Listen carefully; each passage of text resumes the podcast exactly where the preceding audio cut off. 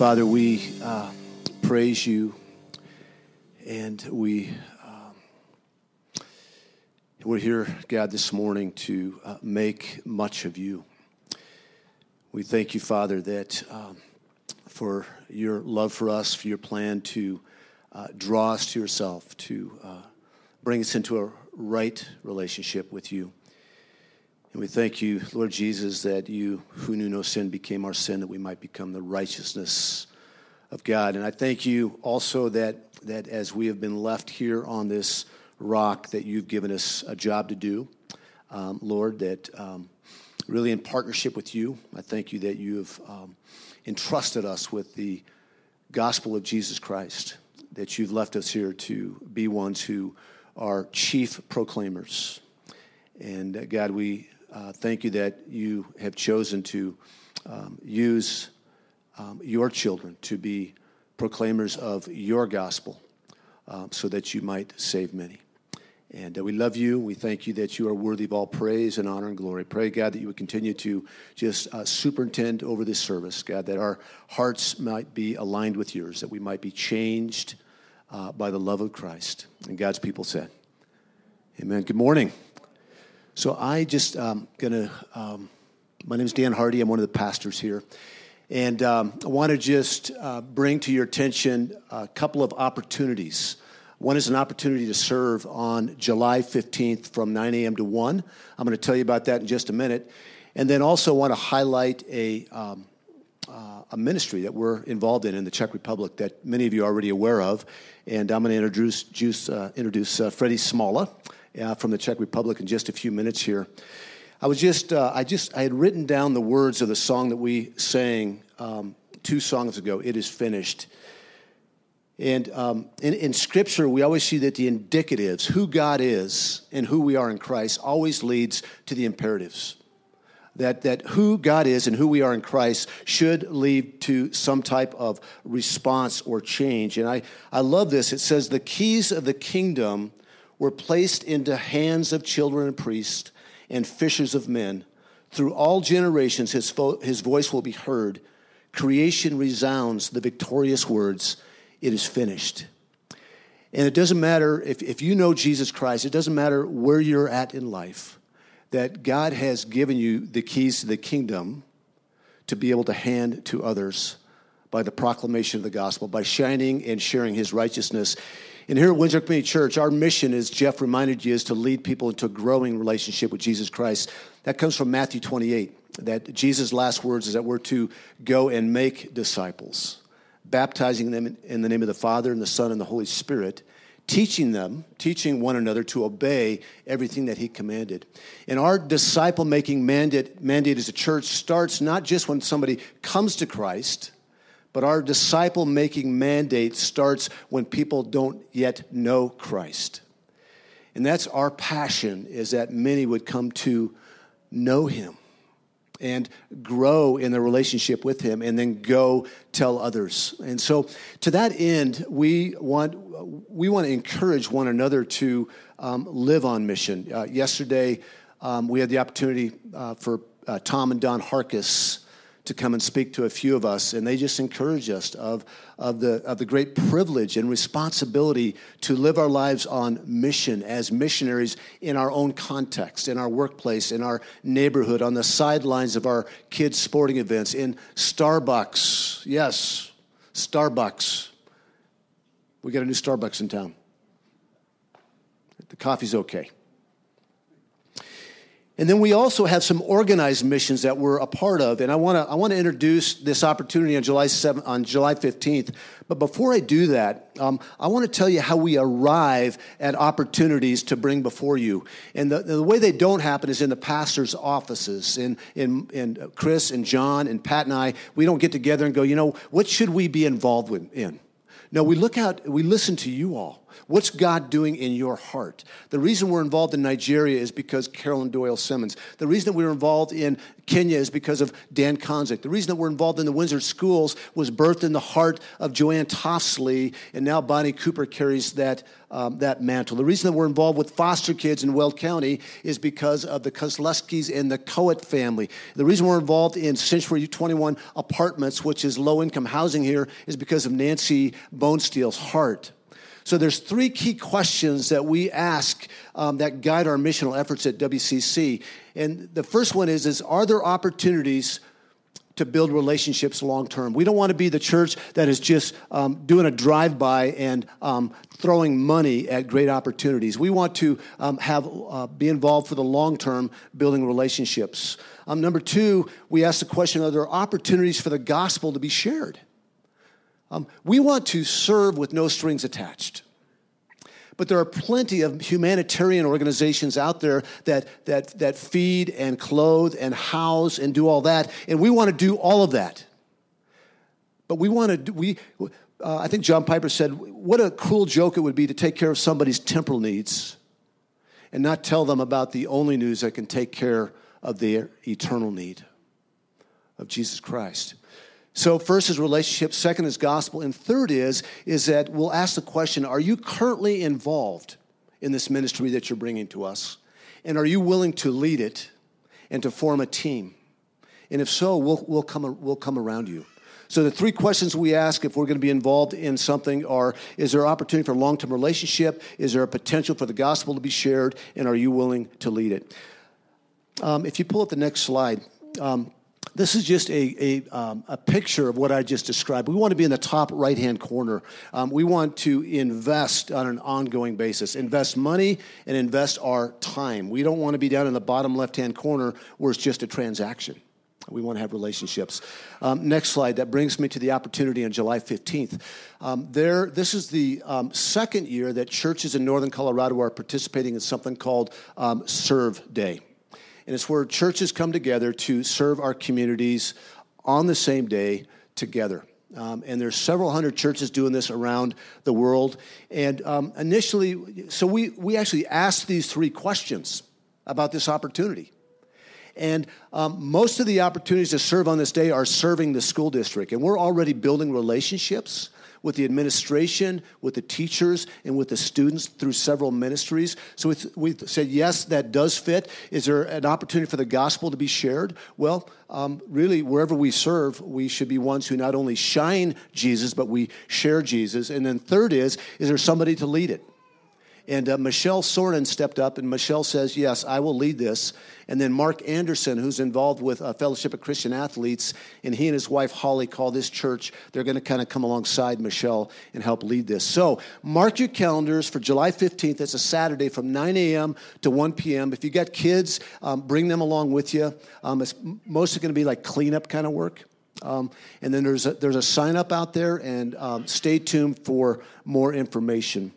So we serve locally. Um, we plant churches. Um, 17% of our budget goes right to missions. Uh, that'll equate to um, over $80,000 this year that go right to missions off the top. And um, uh, we also um, support missionaries like this guy. Um, and uh, and I think we'll do it the same as we did at last service. We, we blew it last service. I blew it last service. Actually, I think you made me blow it. Probably. Yeah, because I don't take responsibility for anything always blaming other people. That's good leadership, right? no. So Freddie, Freddie Smalla is, um, is one of my favorite people on the planet. Um, I met Freddie in 2001 when, uh, when I took my family to the Czech Republic to, be, to do what Chris is doing with some of you this year, to be involved in the, um, in the uh, um, English camp. And uh, at that time, Freddie was 19 years old, and he was a guide. He was actually um, um, probably hired I don't, I don't, I don't know. Probably not. Probably not. You were asked to do it to, to get us from Vsetín to uh, wherever this English camp was, and. Um, and just, just remember him being very, very hospitable, saw some leadership in this guy. And then um, the church in Mayak, in, in, in, in Vsetín, is called, the church is called Mayak, or Lighthouse in English, yeah. was planted in 2006. And Kevin Wolf and I got to go over there and be a part of that initial kickoff Sunday. Freddie was not yet a part of that church yet. He joined them in 2008. Um, but what Freddie, what God has allowed Freddie to do in partnership with Daniel Herta, who is a lead planter in that church, is now I'm going to steal a little bit of your thunder, but is to plant um, five other churches since then in the most atheistic country on the planet. Um, Freddie is a young man um, who loves Jesus, who loves God's word, and who loves the gospel, and God is using him in great ways to bring him glory and to save many people, and we get to be partners. We've invested a ton um, financially, and we've got a great long-term relationship with them.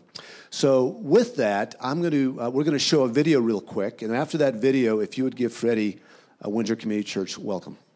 But wait, hold it.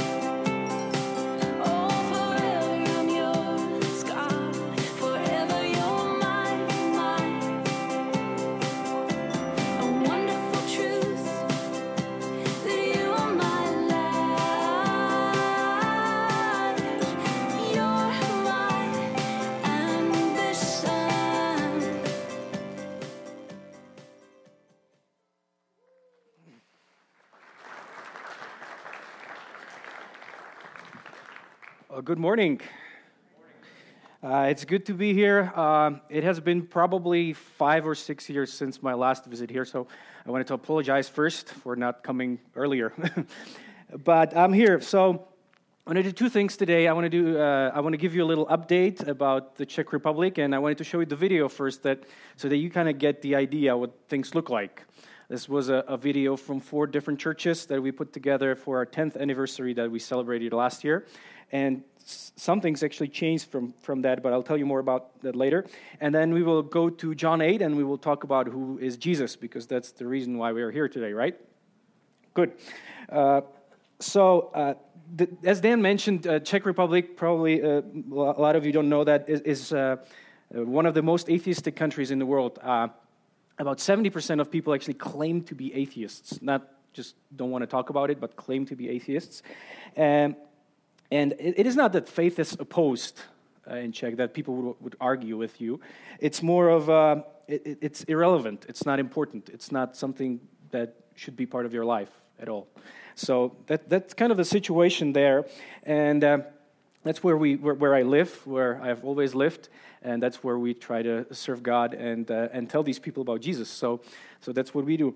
Um, and 11 years ago, as Dan mentioned, the, the, this church lighthouse that I, I, uh, I, lead now with some other guys was started. Um, and the vision of, of the church was and still is how can we be a healthy church? That's something we pray for. That's not, we're not there yet, and I don't think we'll ever be, but we're trying to be there. Uh, that will plant other churches. And we've picked a, region of the eastern part of the Czech Republic where we try to do that. And 11 years, this group of people This is the original group that started the church. Uh, and uh, ten, uh, a year ago, we celebrated our 10 year anniversary, and this is what the church looks like um, after 10 years. This is what God has done in Czech Republic. None of us uh, had actually uh, had, had, actually thought this would be possible, but it is. It happened. And uh, the, the, next slide is kind of an overview of the Czech Republic and the situation of our network right now. So we have these five churches in Czech Republic that uh, we either helped to plant or, or helped in another way. And then we also helped to plant the church in Žilina, which is in Slovakia. It's not like fallen off the edge, but it's, it's Slovakia. We don't have map for that.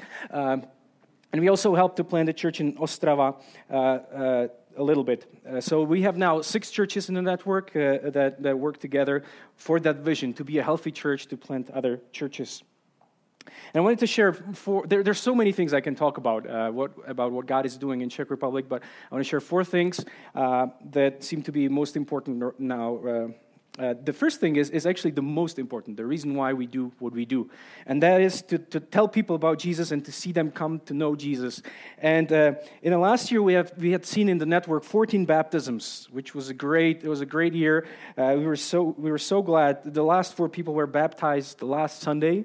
Uh, and this is what we celebrate the most of all because that's what it is about to tell people about Jesus and see them follow him. So if you can just rotate through, through the slides. These are the baptisms from last year.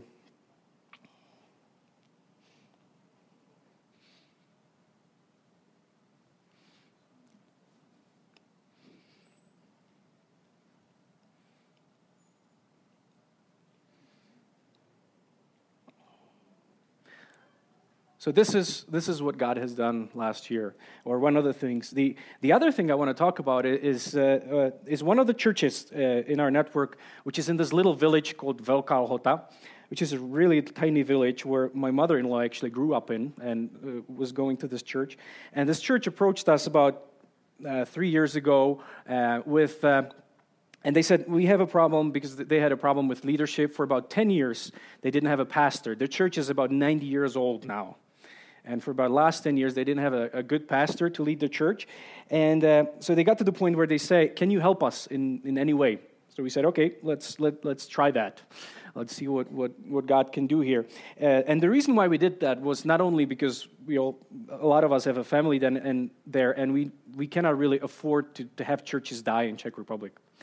But the other the reason why we have done that is, is because they have a great opportunity about, uh, in reaching out to children in the, in the villages.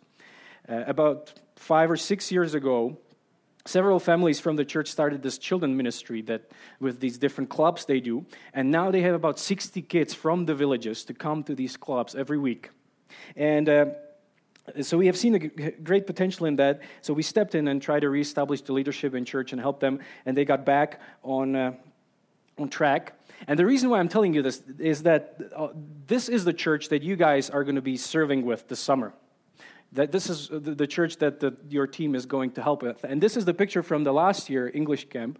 So you can. This, this is something that your the people from your church will be helping with this year.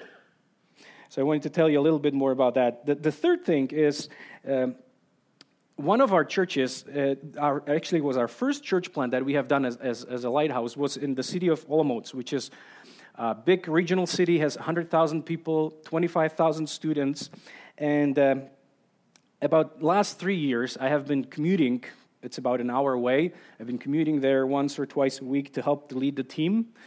But the number of the people had grown, and uh, so it was impossible for me to do it uh, from the distance. So this last Thursday, I actually moved to Olomouc. For those of you, it means something too. I moved to Olomouc, and uh, and we will, me and my wife, we will live there now and uh, help to lead the, the church plant and the team there. The reason why I'm telling you this is, is because there's a huge opportunity in Olomouc um, for ministry among the college students. Uh, so you can pray for that. Uh, our church in Olomouc is about 30 or 40 people, but the college ministry has about 60 students that are coming to it. And uh, so it's, it's, it's, it's a big opportunity to reach out the, the students and the future generation of, of people in Czech Republic.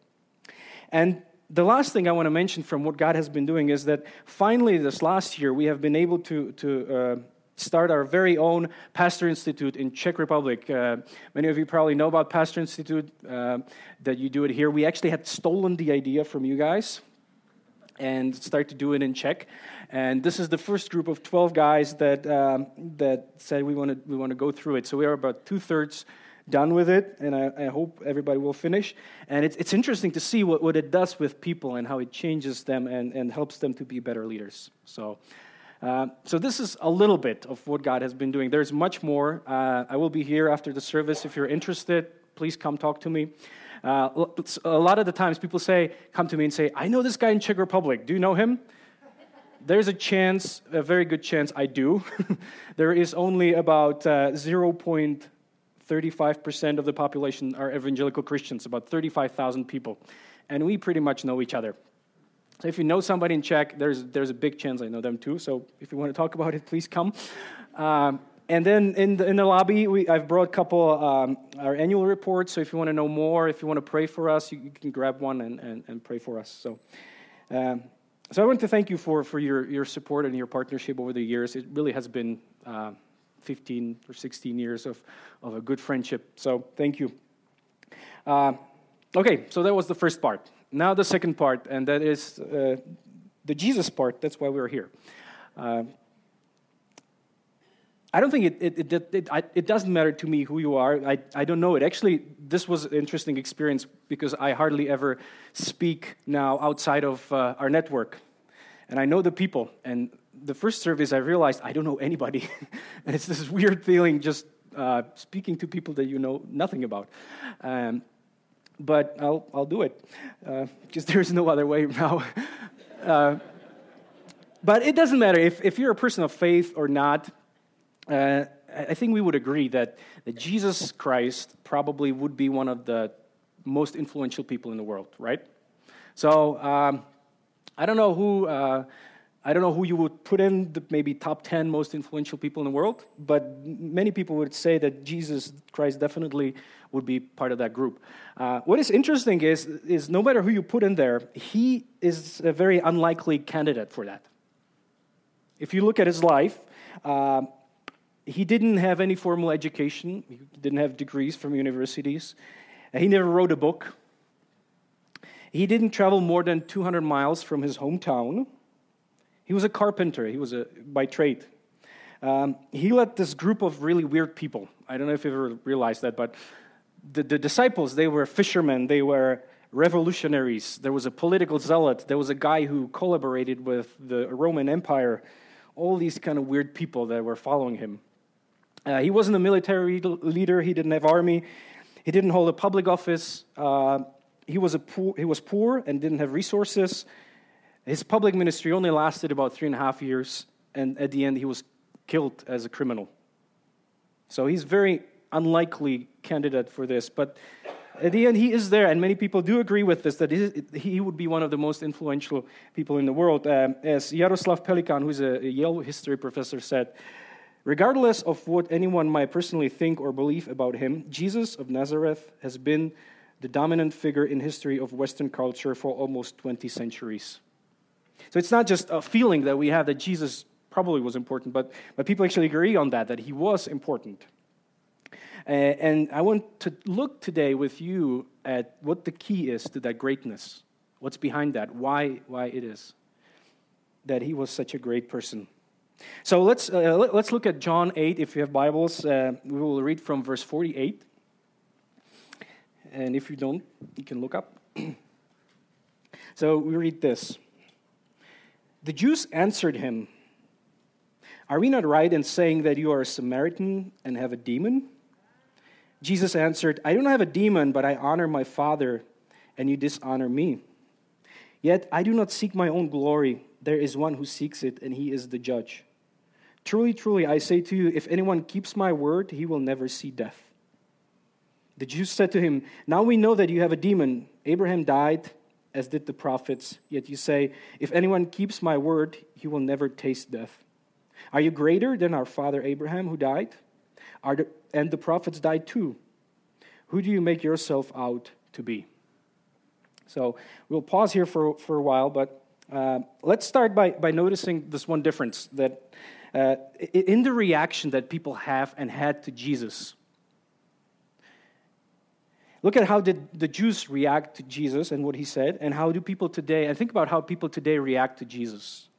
Uh, my experience is, um, and this is from the most atheistic country in the world, um, is that people outside of the church, when I start talking about Jesus, they usually react quite positively. So nobody's throwing things at me. If I say I follow Jesus, it's just not happening. They say, "Oh, it is. He was a great. You know, Jesus was a great teacher. Definitely inspiring things he said. You know, those things about love. That's we all have to learn from him. That's what we got to do. The love part." Uh, and that's how usually people react to me when I, when I start talking about Jesus. He was, he was a great, great person. You know, he was teacher, a guru, or whatever. Um, but when you read the Bible, there are very different reactions to Jesus in the Bible. And one of them you, you, have, uh, you have, we have read here today in this text. Uh, they told him that he's a Samaritan and has a demon, which for us, it doesn't mean much, but I would translate it for you into modern language, but that would probably mean this would be my last visit in this church. They would never let me speak uh, again. But that's what they told him. They're very, not very nice things. Um, but if you look at the Bible, there were two extreme reactions to Jesus. There were people like his disciples who dropped everything and just started following him. They left their jobs, their families, just started following him. And then there were people like that who said he's possessed and has a demon and actually wanted to kill him in the end, and they succeeded. Why is that? Why, why such a difference between reaction of people today and in, in the times of the Bible? And I think it is uh, because we usually react to somebody um, based on what we know and think about them, right? That's, that's what we do. Uh, to illustrate, uh, two years ago, we were approached, uh, uh, our, the, the, leadership of our network was approached by this group of people from Brno, one of the cities you have seen. Um, and they said if, if, we could help them, uh, because they started planting a church and we are doing it for a couple years and it wasn't going anywhere. So if we could, if, if we can adopt them to our network and actually help them in, in their church planting efforts, there was about 20 of them. And um, so I called a couple of my friends and, and said, do you know these people, who, who they are? And uh, to get some reference, you know, to know who we were talking to, talking to. And the things I've heard were always the same. It was like, these are terrible people. They've been arguing with the denomination, uh, uh, they've, they've been t- arguing with their mother church. Just stay away. Have nothing to do with them. Just stay away from these people. And I was like, wow, that, that, that's really interesting. These terrible people want our help. Um, so we, we actually organized, uh, we said, okay, let's meet and let's talk about the, the, needs and what that might look like.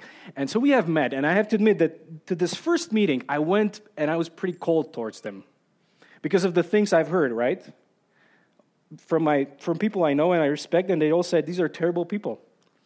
And so I went to this meeting, and, and a couple of us, and we were very cold until we started talking to them. And we have realized that they're actually not terrible people, they're just great leaders uh, very strong leaders. Uh, and it, I don't know if you've realized it, but sometimes in the church, if somebody's a strong leader, that's quite annoying to some. And that was the problem. There's this one man uh, in the group that uh, I respect. He's a lawyer. He's in his late 50s, he's a lawyer. And he has, I would say, he has absolute memory. And uh, he just remembers everything. And I've met with him a couple times and consulted on certain things, and this guy always knows what he's talking about, as opposed to the pastors, which I'm a pastor. Well, pastors sometimes just talk. And it's kind of a, more like a feeling than, you know, premeditated things you say. And when you meet with this guy, 99% he is right and you are not.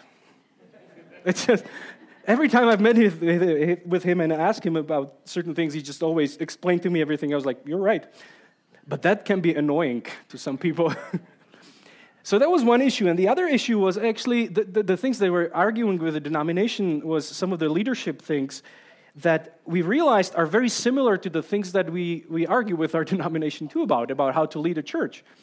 And so we, at the end of the meeting, we realized that they're not terrible people. They're just great leaders, and that we actually see things very, very in the same way. And the way and now we have a great church plant in Brno, actually, two years later, so that as a result of that meeting. But the truth is, I went to that meeting based on things I knew and thought, and I, I was cold toward them. because, because the, the terrible things I've heard.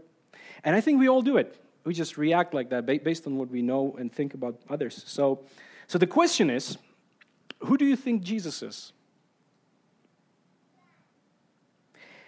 And I think there are several. You want to ask somebody? uh, I think there are a couple things that, uh, that, that, that I want to say about that many people today who are not Christians would, would, would, say that Jesus is a teacher, or was a teacher, actually, not is, but was a teacher. He was a great teacher. And there are many things that you can learn from him. That's what a lot of the people would say. And that also explains the reaction they have to Jesus. Because I don't know if you can remember your teachers. I, I hardly remember my teachers, and I'm still hopefully young. I'm, I'm hopefully still young.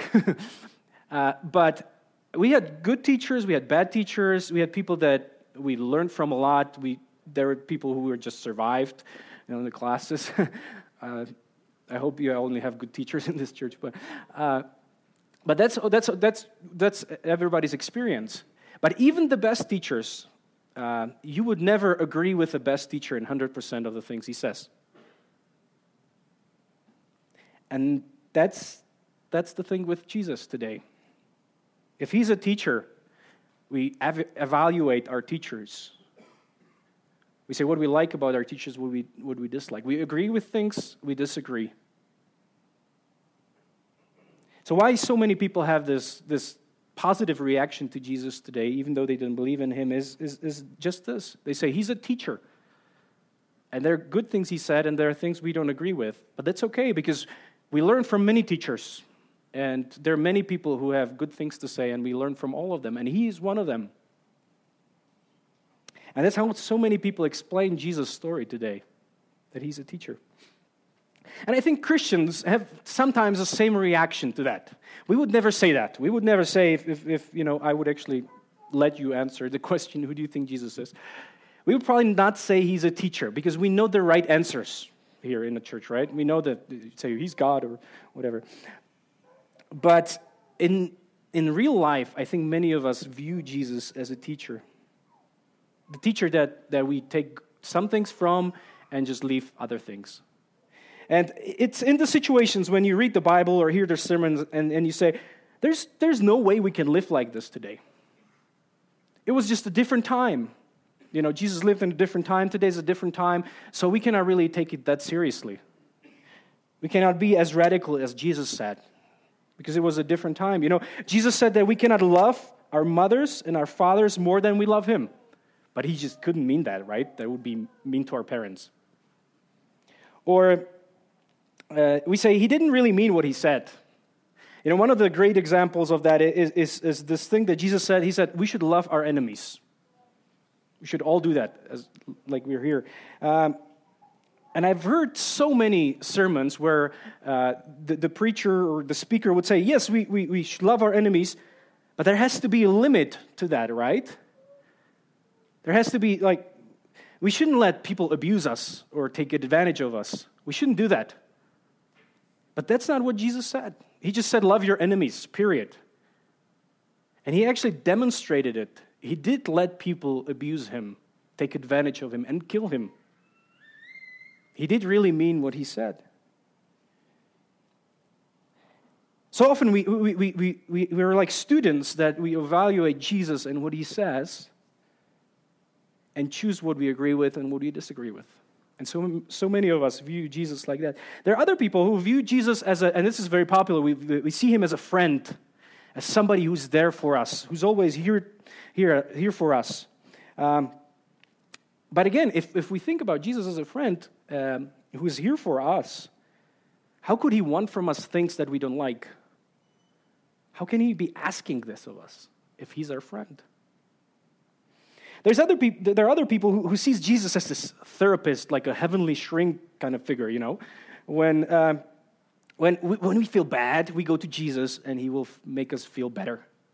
When we're depressed, when we're moody, when, he, when, when our marriage doesn't work, when our kids don't work, you know, the way they're supposed to, uh, when, when we have all kinds of problems, addictions, we just go to Jesus and he will makes everything go away and, and makes us feel better.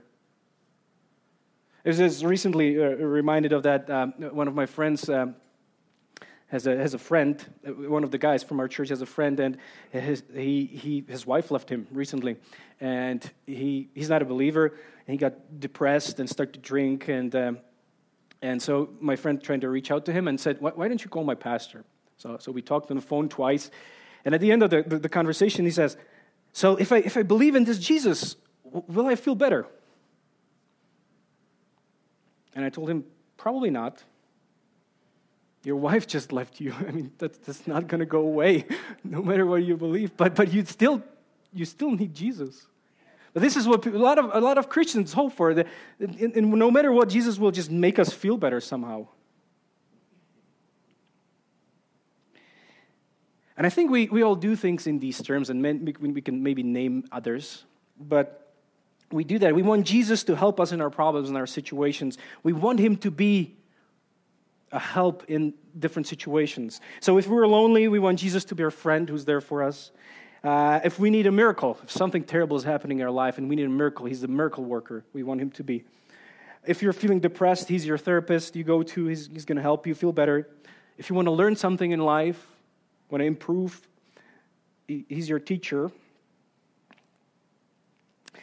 But I think it's, as, as a lot of this is true, I think there is something that is more important than that. And that is to look at what actually Jesus did say about himself. Who did he say he was? Not who us want him to be. So we're going to keep reading in John chapter 8, where Jesus actually tells us who he is. From verse 54. Jesus answered, If I glorify myself, my glory is nothing. It is my Father who glorifies me, of whom you say, He is our God. But you, but you have not known him. I know him. If I were to say that I do not know him, I would be a liar like you. But I do know him, and I keep his word. Your father Abraham rejoiced that he would see my day. He saw it and was glad. So the Jews said to him, You're not yet 50 years old, and have, see, have you seen Abraham? Jesus said to them, Truly, truly, I say to you, before Abraham was, I am. So they picked up stones to throw at him, but Jesus hid himself and went out of the temple. so the verse 58 uh, here is, is the most important verse in this section to understand who Jesus is and understand this whole section. And that's for two reasons. One is grammatical issue. I don't know if you know this, this, but this is not how you're supposed to speak. You know, truly, truly, I say to you, before Abraham was, I am. That, that's just not the way people normally talk. Uh, so it either means that Jesus didn't speak English or Hebrew properly, or he wants to say something else that we think he wants to say. Because most of us, when we look at this, we think, oh, he wanted to say, before Abraham was, I have been, right? I'm older than Abraham. Probably that's not what he wants to say. And the other, the other reason why this is important is because of the reaction of the people. And if, if you would read the chapter, it's pretty long, it's 59 verses, a long story where, where Jews were just arguing with Jesus about things until he said this. Eh, until he said this. When he said this, they just were like, We're done talking. Let's take, pick up the stones and we will kill you. So, why that reaction? Why the strong reaction to, to what Jesus said? And what, what, what did he say?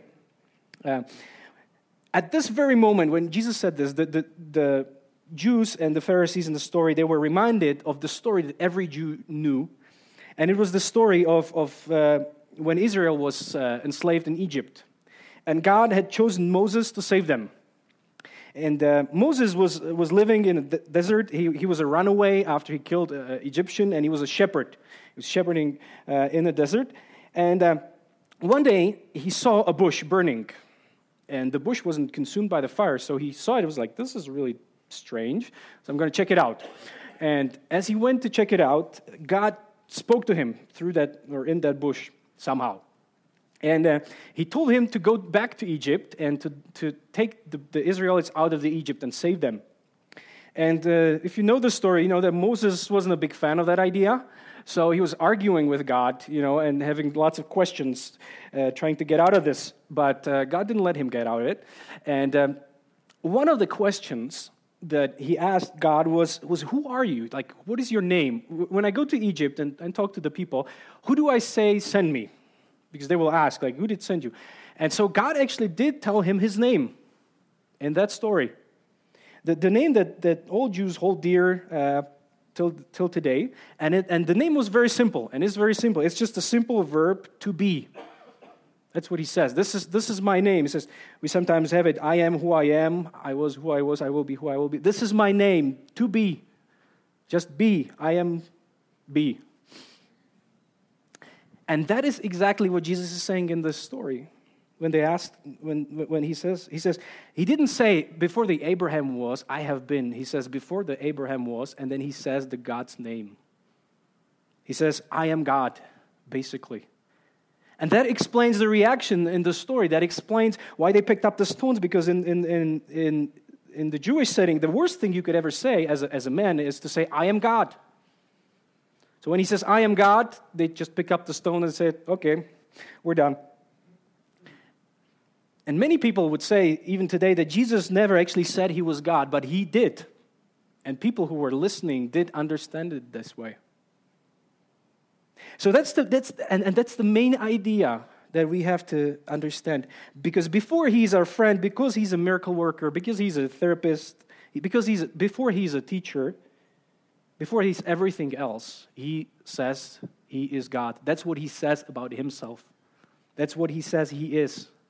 He is God. So if that is true, what, what does it mean?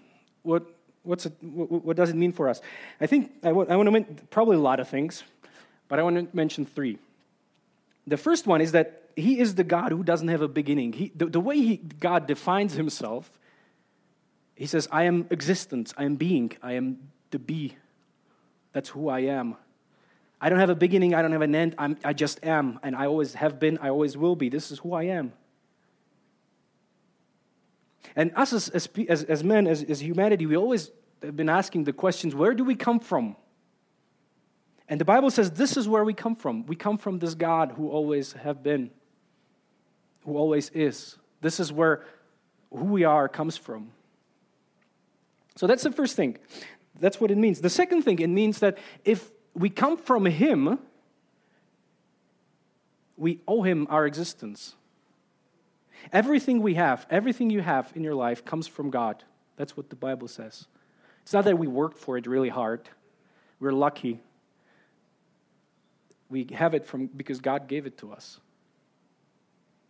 We're not equals with God. We're not even close. We don't tell God what to do. We don't even define who He is. We don't say who we want Him to be. There's this great quote I, I found. Uh, I'm going to read to you. If the distance between the Earth and the Sun, which is 93 million miles, was reduced to the distance between a sheet of paper, the distance between the Earth and the nearest star would be a, a stack of papers 70 feet high. The diameter of the galaxy would be a stack of papers 310 miles high.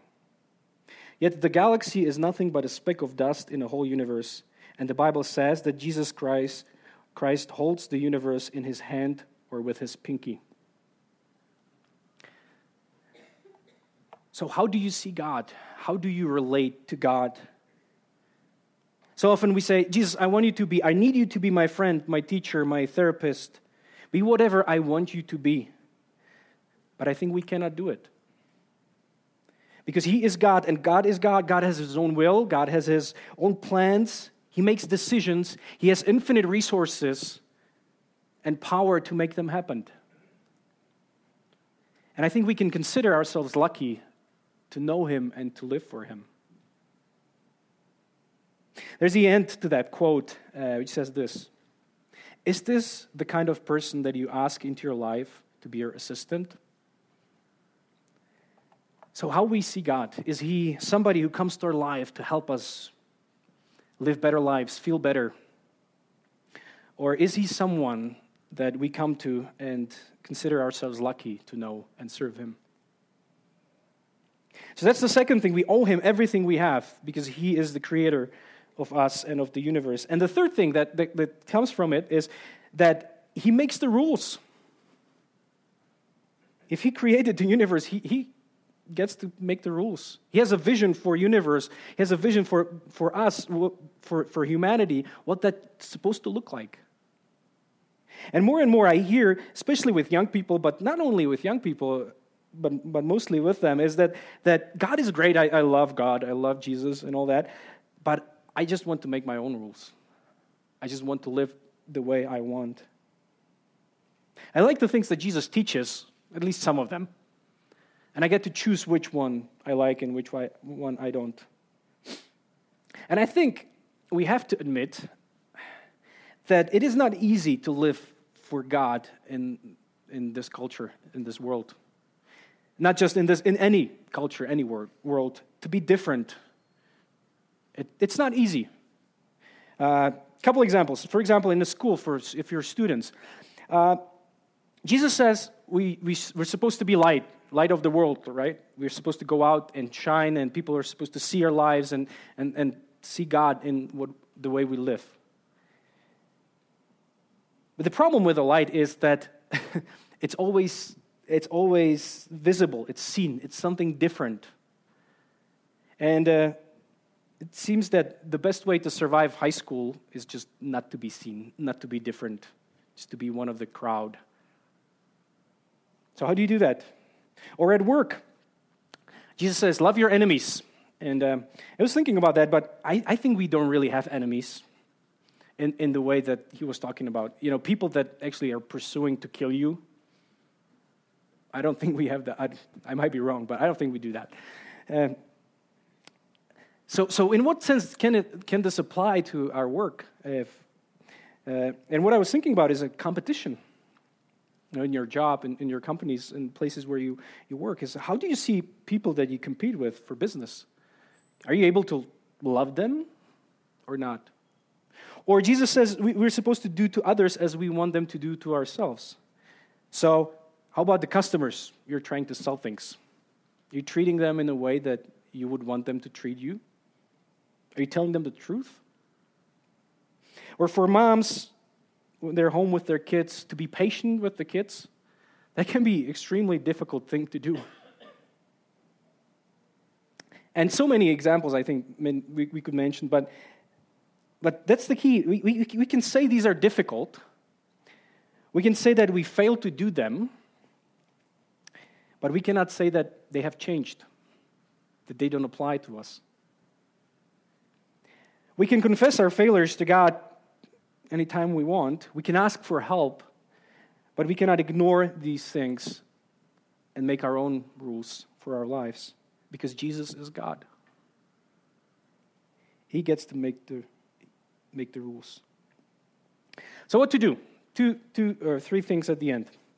Uh, the first question is what, what do you actually believe about Jesus? How do you see him? I think uh, one of the marks of, of, uh, of, our culture today is this political correctness that we're supposed to hold. uh, it's with there's certain things you cannot just say in public because that would offend somebody or you cannot say to people because they would offend them. So we're trying to be politically correct. Um, and one of those things that uh, we're not supposed to say is that there is one truth. We're supposed, what we are supposed to say is, is, is what a lot of people say when I you know, mention I am a Christian. They say, Oh, this is wonderful. It works for you. Uh, it's, it's great you find the purpose in your life, and, and this is your truth. And let me tell you about my purpose in my life and my truth. This is what we're supposed to all believe. But I don't want to be a Christian because it works for me, because I found purpose in it. Because if you've been around for a while, people will make anything work in their lives. Like it doesn't they don't have to be Christians for, for their lives to work. We sometimes paint this picture as a non-believers as these miserable, depressed people who live somewhere there outside, and the Christians are the happy, uh, content, uh, purposeful people. But neither of those are true, you know, 100% of the time. And so we cannot, we, we, I, I don't want to be a Christian because it works for me, Because so many different things work for different people. Because if, if it wouldn't work for their lives, they would just commit suicide. And they apparently don't do that. I, want, I am a Christian because I believe it's truth, is the truth. I believe that I believe the story described in the Bible happened as it is described in the Bible. I believe that Jesus Christ did really rose from the dead. That it really happened. And if you have a different opinion, that's, that's fine, but let's talk about it because we cannot just both be right. Jesus cannot be God for me and not be for you.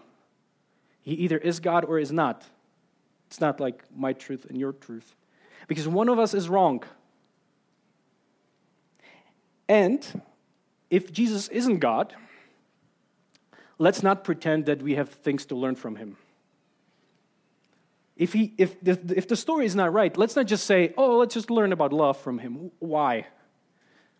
Why would you do that? if you if you ever been have you ever been deceived i think all of us have been deceived in different ways in our lives sometimes somebody lied to us tricked us stole money from us right imagine somebody steals money from you he deceives you he steals money from you but then you know the person and you know he has a great marriage so you come to him and say oh you stole money from, from me you're a thief but you have a great marriage can you tell me how you do that you know who would do nobody does that right but that's exactly what people do with jesus they say, oh, he, you know, all those things that he, he said about eternal life, that's just, that's not true. But tell me about love. That, nobody does that. So let's not, let's not pretend that we will do this. Let's talk about why we believe that this story happened or didn't happen, but let's not say, I have my truth and you have your truth. So, what do you believe about Jesus? The second thing is, is, is the reaction of us, as, if you're a Christian, is the reaction we have to Jesus. Many times when I say these things, people come to me and say, but, but didn't Jesus say that he's our friend? Isn't this true that he's here for us? Doesn't, doesn't Bible say so? Yes, it does. Jesus actually says he's our friend. And nobody reads the second part of the verse, by the way. He says, I'm your friend if you do what I say. Nobody wants to hear that, but that's okay. Uh, but we have to consider the, the situation that Jesus was talking about. He, he, was talking, he was telling the Jews who had such a high respect for God that they were afraid to speak his name. They actually knew his name. God told them his name, the, the I am, he told them, but they were afraid to speak it out, speak it loud.